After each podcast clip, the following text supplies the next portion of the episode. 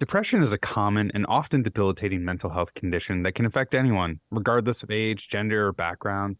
It can cause a range of symptoms, including persistent sadness, low energy, difficulty concentrating, changes in appetite and sleep patterns, and a loss of interest in activities that were once enjoyable. Does that sound familiar? In today's episode, we'll talk with Dannie De Novo. She's a mental health advocate and survivor of depression, and she'll share her personal journey of overcoming depression and the tools and strategies she uses to find happiness and build a fulfilling life so you can do the same. But first, this is The Fit Mess, where together we learn to develop habits that help us live beyond our mental health struggles to create happier, healthier lives. He's Zach. He lives in the future with his anxiety. He's Jeremy, and he lives in the past with his depression. And we get together once a week in the present to share the obstacles we face and how we overcome them. In order to be happy, you've got to do, you know, a multitude of things like we'll hear about, like on a pretty regular basis. And mm-hmm. if your routine or those things that you're doing, if they're not quite right, or they're, you know, just like one of them, one of them is way off, it can throw a wrench into the happiness project. I'm, I'm telling you, and the last couple of weeks has really just shown me how all of those things need to hit on all cylinders for me, or I just kind of go down this hole and I don't feel good. And I recognized it this week, what I was doing wrong. I fixed it, and hey, here I am smiling. I'm happy to be here. Life is great. I woke up really happy. Nice. So we have a guest who's going to get into all the uh, great ideas, great suggestions, little things you can be doing throughout your day. But Zach, I'm curious. So you, you did that introspection. You got curious. What were the things that you weren't doing? So what, what do you normally do, and what fell through the cracks, and how did you end up where you were? So in this particular case, it was sleep, and it was I was a little bit sick too, but I couldn't sleep well. So I was getting very, very, very little sleep. Mm-hmm. And that was the problem. If I'm not getting the full, I don't know, I only sleep for like six, six and a half hours. But if you don't get your full nightly sleep in, or you have bad sleep and it compounds, like you do it day after day after day, like that, that's a problem for me. And it actually has a, a direct impact on how happy I am. Mm-hmm. Or actually, let me rephrase that. It has a direct impact on how depressed I get. So I was just feeling really, really, really low. And it was literally just lack of sleep. And because I was not sleeping, I wasn't exercising right. Mm-hmm. And because I wasn't exercising right, I wasn't eating right. And because I wasn't eating right, I just kind of all went downhill. So it's just that nice reminder that it's like, hey, I do all of these things to be happy. And if one of them falls out, I'm kind of done. It's interesting that that sleep isn't even necessarily the keystone. It's just one of several pieces. And at any point, if any one of them falls off, it can throw everything else off. Uh, for me, I've actually, so I, I, I still use my Oura ring all the time, and I check the numbers first thing in the morning like a lunatic. And it's funny because even when I get enough, like last night I got over eight hours of sleep, but my sleep score was like a seventy-six or something, which some people are like, that's incredible. To that's me, actually pretty good for me. For me, I'm usually like high eighties, like maybe low nineties, uh, even if it's less than eight hours. And so something's been off. And I, and I know that some of it is I'm eat, like in some cases I'm eating a little later. In some cases I'm staring at the screen a little too late because I'm trying to catch up on work that I didn't get done earlier in the day. So I'm staring at that blue light late into the night, sometimes mm-hmm. way too long. And so I know that there's those little pieces that if left unchecked will be the trigger. And then the overwhelm sets in. And then the depression can kick in. So all of that stuff definitely builds up over time if you don't address it and, and get curious about what is the cause of why things feel off right now. And what are those things? I would say, you know, twenty years ago, I would have never associated like my general overall happiness or or my level of depression with the amount of sleep that I was getting, because I was running myself ragged at both ends back in the day. And I, you know, I wasn't miserable, but I was, I was okay. I was also young, and I could recoup a lot, a lot quicker. But at forty-three, like, you know, the bounce back is a little way. slower these days, is it? Uh, little, and that's that's underwhelming. But Jeremy, I'm curious. Everyone's curious. What do you do to keep the depression away and the happiness up? Man, it's, it is a struggle. It's something I deal with uh, a lot. It is a daily grind. Um, one of the most effective tools I found is just the cold. I just love putting my body in a position where it's just got to fight for that next breath, that next uh, hope for warmth, because it just is such a reset. It's rebooting your computer. It's just going back to, okay, just survive the next two minutes. And when you approach things from that perspective, all the story, all the nonsense, all the rattling around in your head gets really quiet really quick. So that's that's one of my most uh, useful tools. Definitely sleep. If I'm not getting good quality sleep, it's going to affect me. It's going to wear down my reserves, and I'm not going to have the energy to get through whatever the day throws at me. Also, just having a clear vision of what my day is going to be and allowing for life to get in the way, allowing for things to get canceled and changed and disrupt it, but having sort of a roadmap and not just reacting all day to everything that, that comes my way certainly is one of the major things that has been so helpful, because my life has gotten a lot busier, and typically that constant shift, that constant reaction, again, just drains the energy and you feel super overwhelmed. And by the end of it, you just want to fall over. So mm-hmm. having an idea and having some control, at least perceived control of what's coming at me each day, has been huge. And and we talked a few uh, weeks ago about getting organized, right? And using that Eisenhower matrix, that just prioritizing mm-hmm. what needs to happen today, what needs to happen later, what needs to be delegated, and what doesn't need to happen. Mm-hmm. A- approaching all of the things that I have to do all of the time through that matrix, through that lens, has really helped me sort of stay ahead of things emotionally, because I have more, again, just more control over my life and my time, so that I can prioritize getting out in nature for a walk for half an hour to, to clear my head, getting myself in some cold water to reset things when I need, making sure that I'm eating the foods I need to eat. Like, all that stuff happens when I am more disciplined and, and proactive with the things that I need to take on in any given day. I love that, that me telling you about the Eisenhower matrix kind of rubbed off. And it's funny. I mean, we talked about it years ago. Like, when we first started, we had a blog post that has disappeared off the internet since then. But I think part of it is that I've always sort of had a job where someone else told me what to do all day. So I didn't really have a need for that control. But now mm-hmm. it it is very much kind of up to me how I build my day. And so having that freedom to create the discipline around the boundaries that matter to me has been really beneficial. I quickly want to mention our sponsor, Athletic Greens. If you want to empty that overflowing cabinet full of vitamins and replace them with one great tasting drink, then order Athletic Greens now, so you can not only give your body what it needs to thrive, but we'll give you a free year supply of immune-supporting vitamin D and five free travel packs with your first purchase. The link to try it out is in the show notes for this episode at the fit mess dot com. All right, anyways, enough about us and what we do.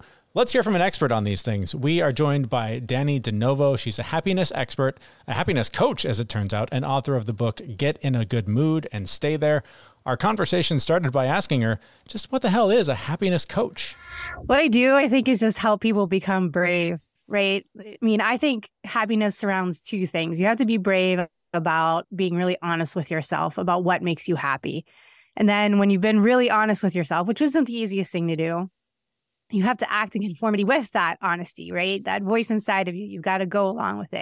And you've got to do that despite what society thinks, what the people around you think, what your mom thinks, what your kids think, whatever. And of course, you have to do that despite what you've kind of come to believe about yourself over all these years and all those lies you've been telling yourself about, I'm not good enough, I'm not pretty enough, I'm not smart, smart enough, I'm too old now, whatever it is, right? There's a lot of battles internally that you're fighting, right? It takes a lot of courage to do that. So I think uh, the best way that I can put it is I help people uh, find that courage to be able to go after what they want so that they can be happy. So you seem pretty happy now. Um, you've got a smile on your face, but that wasn't always the case. Can you tell us a little bit about how you got to where you are? Yeah, I was definitely the expert in unhappiness for a really long time. I suffered through really horrible depression and anxiety through my teens into my early twenties. I was hospitalized, uh, suicidal tendencies, uh, underwent some pretty aggressive treatment for everything. And it really derailed my life. And I kind of just started pretending that I was happy because I couldn't deal with the treatments anymore. I couldn't deal with the medication. I couldn't deal with being labeled, you know, the the crazy girl in the psych ward that's so young. And so I just started pretending like everything was okay because I just didn't want to deal with it anymore. And, you know, I kind of built a wall around my heart and just sort of put real life aside and went through the motions of life. And I was functioning you know, I became a lawyer. I had a job. I had a house. I was married, and I went to the gym, and I paid the bills, and I did all the stuff you're supposed to do. But I didn't even realize how miserable I was until my daughter came along. And then one night I was making dinner, and she was about a year old, and she was on the floor of the kitchen, and she was playing with her bowls and spoons, kind of, you know, just tapping away. And she stopped and kind of got my attention and looked up at me. She picked up one of those bowls and spoons, and she started mimicking my stirring, because I was stirring really slowly. I was doing like my sauce on the stove. And it was the first time she was like a little human being. So I bent over and said, yeah, just like mommy. And then I almost fainted on top of her, because I realized that she was copying my every move. It didn't matter what I said. It mattered what I did. And here I am showing her how to live this very depressed and lonely and unfulfilled life. So I fell on the floor, and I grabbed her up, and I cried my eyes out, and I promised her I was going to learn everything there was to know about being happy for her sake. Now, I didn't think I could be happy. I didn't think I was wired for it, because I had been that way my whole life. But I thought if I learned early enough, I could teach her some things, and then she could avoid the pain and suffering that I went through. And then I just started studying it again, like I was in law school, like I was studying for the bar exam, like highlighting, getting everything I could, and started going to people I thought had the answers to this question, what is happiness?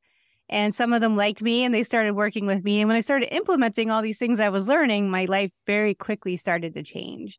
And I realized I could be wired for it. And other people started to see the changes in me too. And so they started asking. And I was like, oh, maybe I can sort of replicate this in a way that can help others avoid the pain and suffering that I went through or that they're going through. And uh, that's kind of how the whole story came together. So what did you discover about happiness? Because I feel like this is something that everyone, I mean, it's, you know, it's in the American Constitution. The pursuit of happiness is a right, right? Like it's something that we all strive so hard for, but I don't know if we even really know what it means, right? Like uh, I, I made a decision a while ago to just like strive for content, because happiness sort of comes and goes, but like, as long as things are just generally kind of good, then cool. Is there more than that? Can you just be like happy all the time? Is that is that an actual thing?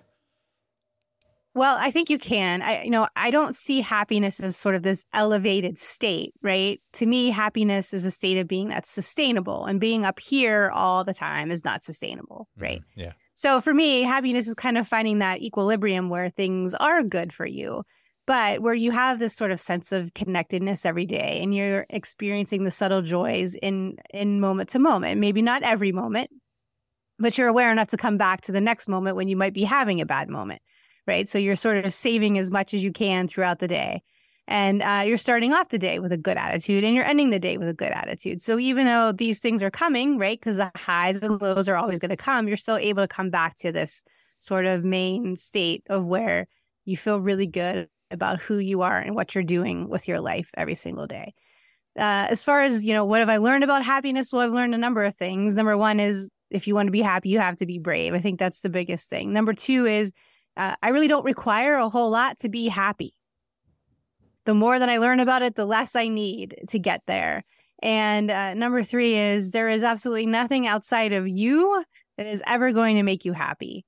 There is not a situation. There is not a circumstance. There's not a relationship. There's not an amount of money. There isn't a place, right? None of it will ever make you happy. It has got to come from inside of you.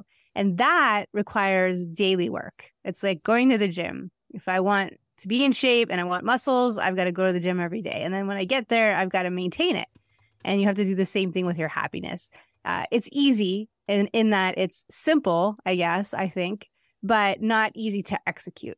In the back of my mind, as we were preparing for this, I was I was contemplating joking with you and asking you, what's the one thing that I can do to be happy? Yeah. Um, knowing full well that there is no one thing and there's multiple things. So, you know, you just mentioned the daily work, and, you know, I'd love to hear you elaborate a little bit more on what are those things? It's not just like physical movement or mental activity, right? There's a spiritual aspect. Like there's a whole bunch of things. So I'd love to hear you talk about what are some of the daily things that you do to be happy, and what do you recommend to other people that they do on a daily basis for this happiness, because it is ever so elusive. Yeah, it can be. I mean, I think we also make it a lot harder on ourselves than we need to. because we believe, we come to believe all these stories that it is elusive or it's hard or it only happens to chosen people or you only get it once in your life or something along those lines. Instead of this idea that you can make your own happiness and you can do it every single day.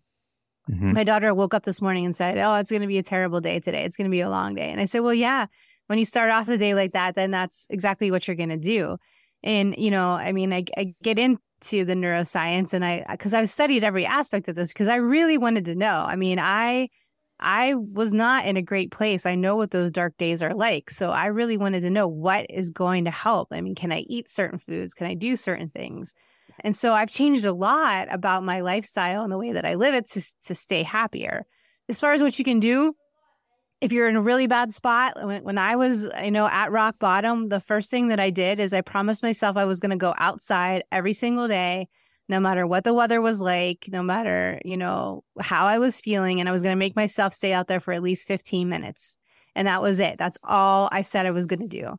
And then I got a big calendar and I put it on the wall. And every day that I did it, I put the X over that day, right?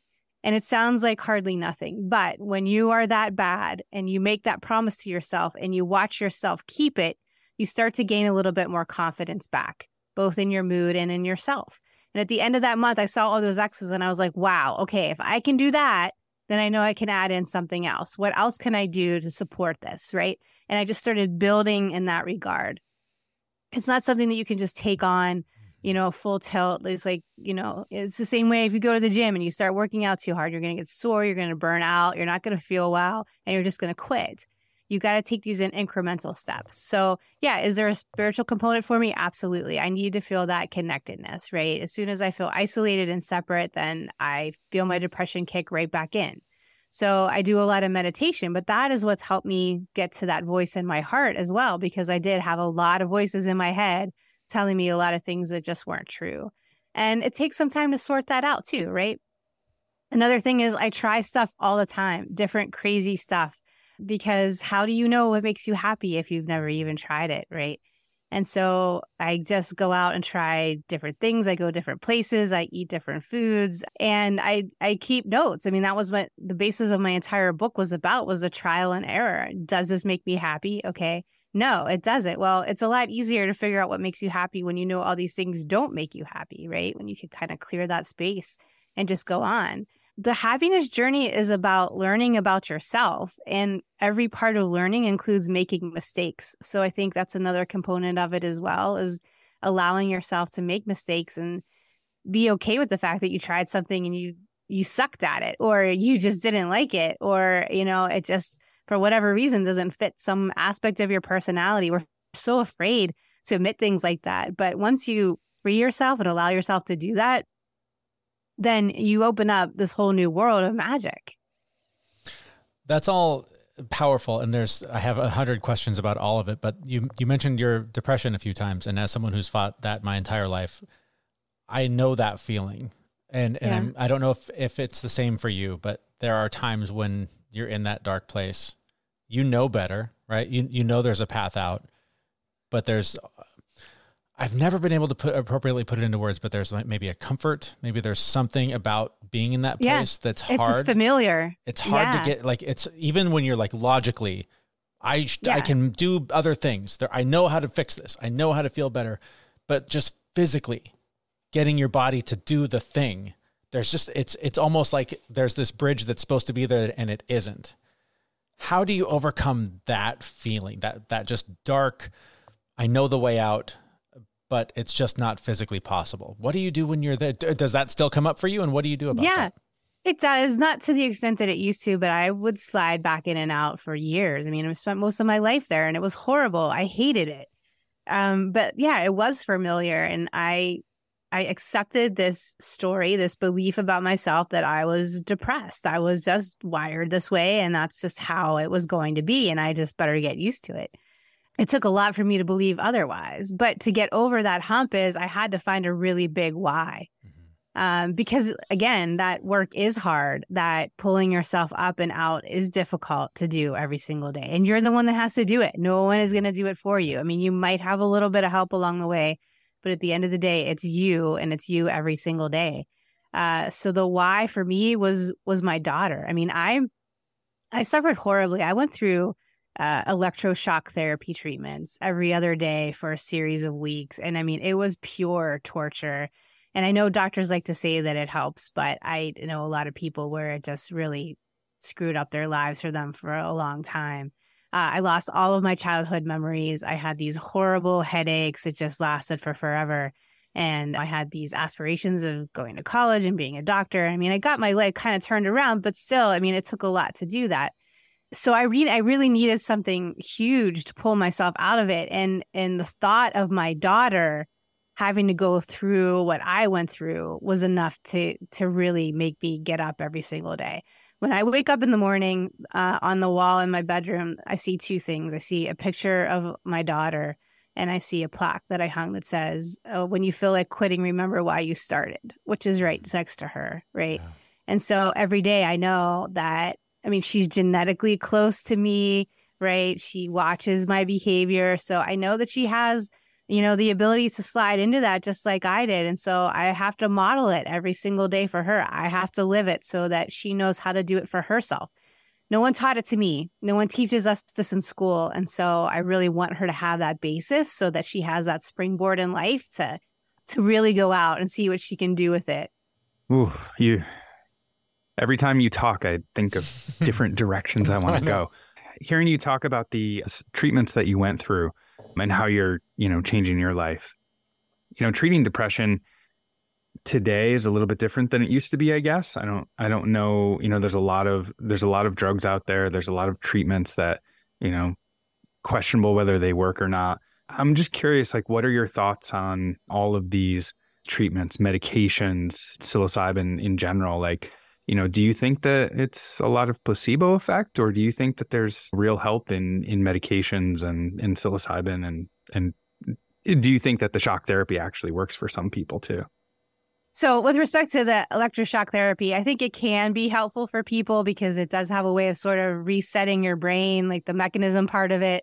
I know I was completely out there. I had no idea what planet I was on. I walked into traffic. I got hit by a bus. I mean, I just was out there. And I know that people who are, are elderly tend to utilize it when they've lost a spouse and they can't come out of that depression. So I think for sort of a short-term kind of scrambling of things, it it I guess it, it works. I mean, again, it doesn't address the underlying reason as to why you were depressed in the first place. So is there a recurrence of it? I mean, my guess is yeah, but I don't know a lot of people who are signing up for a second round of electroshock therapy treatments, right? right? Yeah. I mean, I'm certainly not. Yeah. Uh, the medications, I think that you've got to be careful. I think some might be helpful in some circumstances. I think for me, it's what kicked me into that sort of suicidal spiral. So it, it depends on, you know, biochemistry and a lot of different things. Uh, I'm obviously not a doctor and not pretending to be one. But also with the treatment of depression, it's such a different thing than, uh, you know, treatment of other things, right? So like as a doctor, even if you've never had a heart attack or a heart condition, you can still kind of understand a little bit more about what's going on with the patient, right? Because there's a mechanical aspect of it that you can look at and you understand physical pain on some level, right? If you're a doctor that's never, or a therapist that's never had depression, how do you really understand how to treat it? Right. And that's where the hardest thing for me was. I went through years of therapy and I'm, and I'm sorry, there's some really bad therapists out there, unfortunately. I mean, there's bad doctors too. And um, the things that they would say, and I would just, you know, even at a young age, it's like, how how can you even say something like that? Because they just have no concept of what it feels like internally. Right. So there's there's I think the medication part is hard because of that disconnect there. The psychedelics, I've seen some really good things from that. I, I mean, I think that they have the potential to help people. There was a, a physician in the fifties who did a lot of work with L S D before it became illegal. Mm-hmm. And then when it became illegal, he had to learn a new way, but he was having great results with his patients. So he developed this holotropic breathing technique that actually went and studied with a protege of his on. And um, supposed to bring about the same sort of effects as a psychedelic, right? And I got immense healing from that. So I think there's a lot of different ways that we can access it, but we've got to be creative and patient with it. And again, I think it's helpful to have people who have healed to be on the side of helping to develop these things instead of it just being a pharmaceutical that, you know, does this, this, and this, and we can sell it for X, Y, and Z money and give you a pill and get on with our lives and not really have to think about how we can change this. Yeah, I think you're so right about so much of that. And and I think, you know, those, I've had the same thing with breath work, completely just mind blowing how, how powerful that, that can be.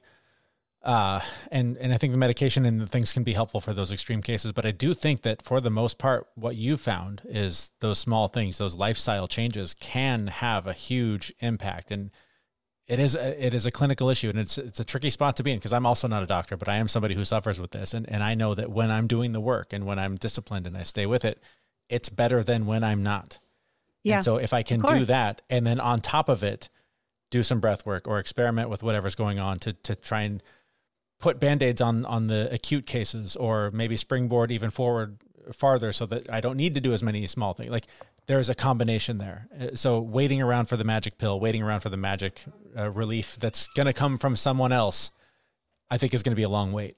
Yeah. Um, I mean, I was there. I was waiting for someone, like praying, like, pull me out of this, pull me out of this, pull me out of this. And then when you finally realize that you're the one that has to do it, yeah, um, it's scary, but it's freeing at the same time. You know, I had so many therapists say, oh, honey, it's okay to be depressed. Well, I, I mean, no, it's not. Yeah, it's okay to have feelings and to process through them, but it's not okay to sit in this perpetual state. I mean, it's not at the age of sixteen, right? I mean, especially when I didn't really have anything going on in my life that should point to any sort of depression. We just have this really bizarre outlook as a society about things.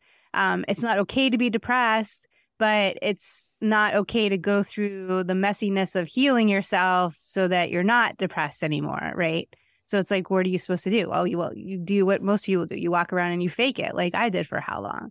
Um, and then one day you wake up and you realize that you've never been happy and that you're completely wasting your life. And I could not sit with that regret. I think that was another thing that really kicked me into action too, is just the thought of, you know, I lost my father. He was young when he died. And the thought of, you know, waking up one day and being faced with the fact that this might be your last day and you've not really lived it. I mean, yeah, I can't do that. You mentioned, uh, and we've talked a lot about the small things, and you've tried a lot. And so with just a couple minutes left that we have here, if someone's hearing this and then this is connecting and they're like, yeah, this sounds like me, I, I want to do something different. What are some of the like entry points that you found? What are the, some of the smallest steps that someone could take and, and see the greatest impact from? Yeah, I don't know if they're small, but um, they're controllable, right? And and you can document easily. You can sort of keep statistics on yourself as far as this goes. Uh, changing diet, I think, is a huge thing. Sugar is a huge feeder of anxiety and depression. And I mean, I'm not talking about cutting down on sugar. I'm talking about taking it out of your diet completely uh, for, you know, months and seeing where you stand on the other side of that. Uh, or other foods even can do a lot. You know, I see fluctuations in my daughter when she eats certain things. So that's uh, like an easy, in that it's simple route, right? Not easy to execute. Like mm-hmm. taking sugar out of your diet is really, really hard. Yeah. Another thing too is I think starting the meditation or the breath work and really getting to a place where you feel like you're listening to that right voice. Because at the beginning, it's really tricky.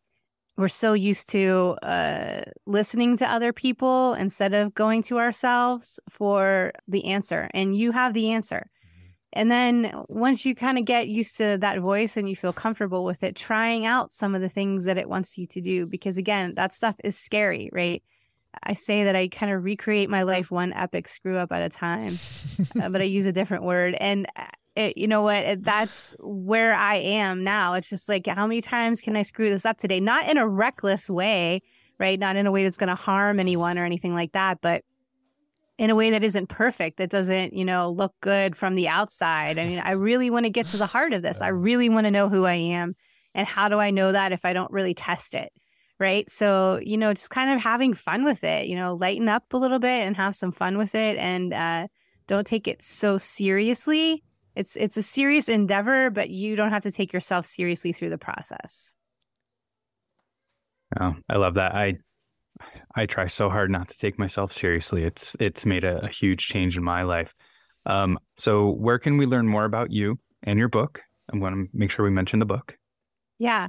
So everything's on my website at Dannie De Novo dot com. Uh, I've got some free tips there too, and some media stuff that you can just kind of peruse and get some different angles on.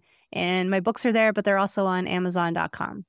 So I understand you have a program coming up in January that people should know about. Yeah, I'm going to do a program probably starting late January, maybe even early February, because that's the time when, you know, we've decided that we're either sticking with our New Year's resolutions or we've already fallen off that wagon, and just kind of help people regroup and see, you know, again, how can I implement these things throughout the year, build month by month, so that by the end of the year, I've got all these tools in my tool belt that I can utilize. And, you know, can I get to a higher level of living? Can I be that happy person? Our thanks to Dannie De Novo, author of Get in a Good Mood and Stay There. You can find links to her and her work in the show notes for this episode at the fit mess dot com. I, I love that conversation. One one of the things that really struck me was this story she told about how her daughter was mimicking her. I, I had a similar situation not too long ago with my eleven-year-old daughter, where I told her to put her phone down and she shot right back. But Dad, you're always on your phone. You're on it right now. And and I made up some excuse like, you know, I'm working. And meanwhile, I was on Facebook. Yeah. Like they're watching, like they can see these things. And, and like if you are outwardly unhappy, outwardly depressed, like they will see it and they will mimic it. And like mm-hmm. they'll carry on that story that you tell yourself. That really struck a chord with me. Yeah, that, and then it, I mean, it just opens the door to a lot of, I guess, vagueness, a lot of uh, how this is tricky, right? When you're talking about depression, this is something clinical. So there are going to be a number of different, literally medical treatments, uh, different procedures, some radical, some not so radical. It's going to be different for everyone. And it takes a ton of experimentation. I know I've taken, I don't even know, a handful of different kinds of antidepressants and had initially good results with some, and then it eventually turned bad and had to stop taking them. Uh, in her case, she talked about electro, electroshock therapy, which just sounds traumatic and horrible. But even she says maybe there's value in it for some people. Who knows? So this is just such tricky territory and really requires a, a medical professional's opinion to get to the root of it in most cases. So just be very careful with any of the stuff that we're man- recommending here, uh, including just even the small steps that it takes, right? I mean, with all this stuff, whenever you're trying to make a change, take it small, take it one step at a time, because if you do overhaul everything, you don't know what works. You don't know what's making things worse, but we know, and we talk about all the time here, right? You got to just make those micro adjustments, those tiny steps, and just build on those habits over time. There is no race here. Nobody's going to get to the finish line ahead of you. It, you just have to take it one small step at a time. Yeah. It's, it's impossible to know what's working and what's not working for you if you don't do it that way. If you introduce like thirty-five changes and you feel like crap, it literally could be one of those changes that's making you feel like crap. Mm-hmm. And the other thirty-four were great, but you're going to quit all thirty-five because of that. Yep. So how do you eat an elephant? One small, one bite, small at bite at a time. Uh, and, and like with all of this stuff, we, you know, especially when it comes to your mental health, if, if you are in a dark place and you need help, seek it. If you are in a dark place and you don't think you need help, you probably should seek it even more. It's a dangerous place to be. So if you, this is something you struggle with, please reach out for help from a loved one, a therapist, medical professional, somebody to help you get through this, because depression is no fucking joke. And to your point of, even if you don't think you need help, like we all need someone to talk to. So get in front of it. Talk to somebody. Get some help. Like I think everyone should be assigned a therapist when they're born, mm-hmm. just so you have somebody to talk to. I know for me, if I do that regularly, it keeps the demons away. But if mm. I don't do it, sometimes the demons rear their head. So like, even if you're not in trouble or you're not in a bad, bad spot, it's not a bad idea. It's amazing how when I have a, an appointment with a therapist, how days ahead of time, it'll make me get curious about, well, what am I going to talk about? What am I dealing with? What's going on with me? And that, just that additional uh, accountability measure of knowing I have to talk to somebody about my feelings makes me get curious about, well, what are my feelings? How am I right now? Uh, so yeah. always, always a valuable tool. Speaking of valuable tools, we also have a great community for you on Facebook. You can join our Facebook group where you and fellow Fitness listeners can connect for accountability, connection, just uh, sharing thoughts, even about what you're hearing on the show.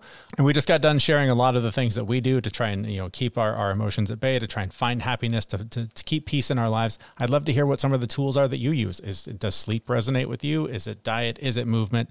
What other things are you doing to to make sure that you're as happy as you can be, or at least, as I said earlier, content. Sometimes content is, is all we can strive for. Please share that with us in our Facebook group. There's a link to that in the show notes for this episode. That's at the fit mess dot com, and that's where we'll be back next week with a brand new episode. See everyone. We know this podcast is amazing and doesn't seem to lack anything, but we need a legal disclaimer. Prior to implementing anything discussed in this podcast, it is your responsibility to conduct your own research and consult your physician. You should assume that Jeremy and Zach don't know what they're talking about, and they're not liable for any physical or emotional issues that occur directly or indirectly from listening to this podcast.